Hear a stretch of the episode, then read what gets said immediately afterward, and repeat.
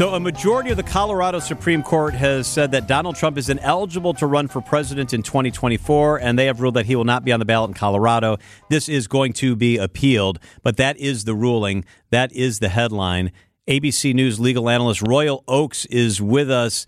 Royal, this was a split decision. What did the majority say in making this ruling? Well, the majority said that the U.S. Constitution says that if you are an insurrectionist, you may not be an officer of the United States. And of course, the background was after the Civil War, and the South wasn't very cooperative about having lost. Uh, the folks in the North uh, enacted an amendment to the Constitution that said what I just described to try to keep the Southerners who are not playing fair by the rules out of federal offices. So, of course, Donald Trump was not charged with insurrection. He could have been, but the prosecutors chose not to go after him for that. But what happened was that half a dozen voters in Colorado just filed a civil lawsuit some months ago, and they said, "Hey, Judge, uh, read the Constitution. Uh, we think that Donald Trump was an insurrectionist on January 6th. Therefore, please bar him from the Colorado ballot." And as you say, by a four to three vote, Colorado Supreme Court agreed with them, saying, "You know, yeah, he did that and therefore he may not be an officer of the U.S. So the next step is Donald Trump has appealed to the U.S. Supreme Court, which he has a right to do. And as a result of that, very likely uh, the Supreme Court is going to take weeks to dig into this or even say no to Donald Trump. But in the meantime, January 5 is the deadline to finalize the Colorado ballot. So almost certainly, uh, since the Colorado Supreme Court said, okay, we're not going to enforce our decision uh, until we hear from the Supreme Court, therefore the January 5 ballot approval date will come and Trump will be on the ballot in Colorado after all. Of course, it's kind of academic because he lost to Hillary and he lost to Joe Biden. He certainly doesn't need Colorado. The problem is could be like a brush fire. If the U.S. Supreme Court says, "Hey, yeah, Colorado has a good point," guess what? Half the rest of the states are going to file similar suits. Uh, so, Royal, is it? Are you suggesting that it's it's likely there will be a successful appeal, or with the dates you outlined, does an appeal even matter? You know, nobody's got a crystal ball, and there's no real guidance from any level of courts as to who might win. But my speculation, you know, having looked at these matters for the last few decades, is that the U.S. Supreme Court is not going to agree with the Colorado Supreme Court. The U.S. Supreme Court is going to say, you know what? Either because of some technical reasons, the trial judge in Colorado said he stays on the, the ballot because the way she reads the Constitution, it doesn't apply to the president. It applies to congressmen, senators, and so on, but not the president. Or the U.S. Supreme Court could say, you know what, this is just too big a stretch.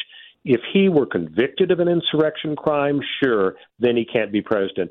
But a civil suit in a state, I, I don't think the U.S. Supreme Court is going to go along with that. Now, you could be a cynic and say, well, there's a five to four or six to three conservative majority on the High Court. Three of the members of the U.S. Supreme Court were appointed by Trump. Of course, they're not going to uh, they're not going to rule against their pal. But we know from the January 6th and the election interference uh, suits the U.S. Supreme Court repeatedly uh, slapped Trump in the face. They they didn't go along with his theory that the election was stolen. So they're not automatic votes for him, but yeah, I got to say, if you want to go to Vegas and bet on this one, uh, you, you should bet on Donald Trump on this dispute. Here's what a lot of people I think have a problem with Royal. He hasn't been convicted of anything. He hasn't even been charged to the point you made with insurrection at all. And people will see this and say it's political. Colorado, a state which leans to the left, with a Supreme Court that leans to the left, made this decision. He hasn't been charged or convicted of anything. There will be time for that. Great point. And you know, as as much as the Supreme Court justices in Washington are supposed to be purely uh, robotic uh, legal folks and not political, they're human beings. I think they're going to have the same reaction. That you know, there is no clear, bright line answer to who's right and who's wrong in this, but it just feels wrong for somebody who could have been charged with insurrection and it could have knocked him out of the presidency. He wasn't. That was the choice for the prosecutors, and maybe they made that choice because they didn't want to look transparently political. Uh, but the fact is, it seems like a stretch to allow a single state to do this and affect that state's ballot, and that could lead to other states making the same call. Let's just say, for argument's sake, his name does not appear on the ballot. Could voters still write his name in? Yeah, they certainly may. And then there would need to be a separate determination. If he, for example, won in Colorado, there would have to be a separate determination as to whether he's really in, entitled to uh, to take the office. as a practical matter, Colorado really isn't very critical. And of course, in my home state, California, the lieutenant uh, governor today called on the Secretary of State in California to kick him off the ballot in California too, and talk about if if it's academic in Colorado, it's really academic in California. Because if Donald Trump ever wins the state of California, uh, there's going to be something very strange going on. Royal, what does it tell you as an analyst when today you have Nikki Haley, Chris Christie, Ron DeSantis, uh, Vivek Ramaswamy, all of them coming out and saying this is not the right move, and these are all people who want to defeat Donald Trump?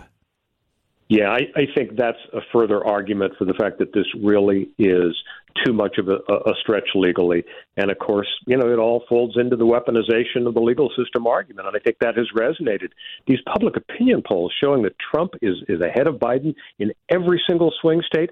I think it's it's uh, the fact that independents who don't have any particular love for Trump, and certainly never Trumpers in the GOP, who by definition don't have any love for Trump, they are so overwhelmed by the, the weaponization argument, the transparent, you know, the choreographing of four straight indictments in 2023, boom, boom, boom, boom, after waiting for two years and not indicting, just so you could have four trials in the election year of 2024, boom, boom, boom, boom. It all looks like uh, a, a weaponization of the legal system, and people don't like that. Uh, what are the Vegas odds on a Trump rally in Colorado at some point in the next several months?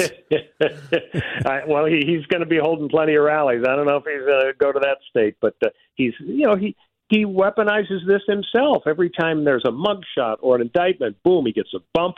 I saw where he, he cut up his suit he wore during the mugshot into 20, 2024 pieces. Gee, what a coincidence, that number. And he's selling the pieces of fabric.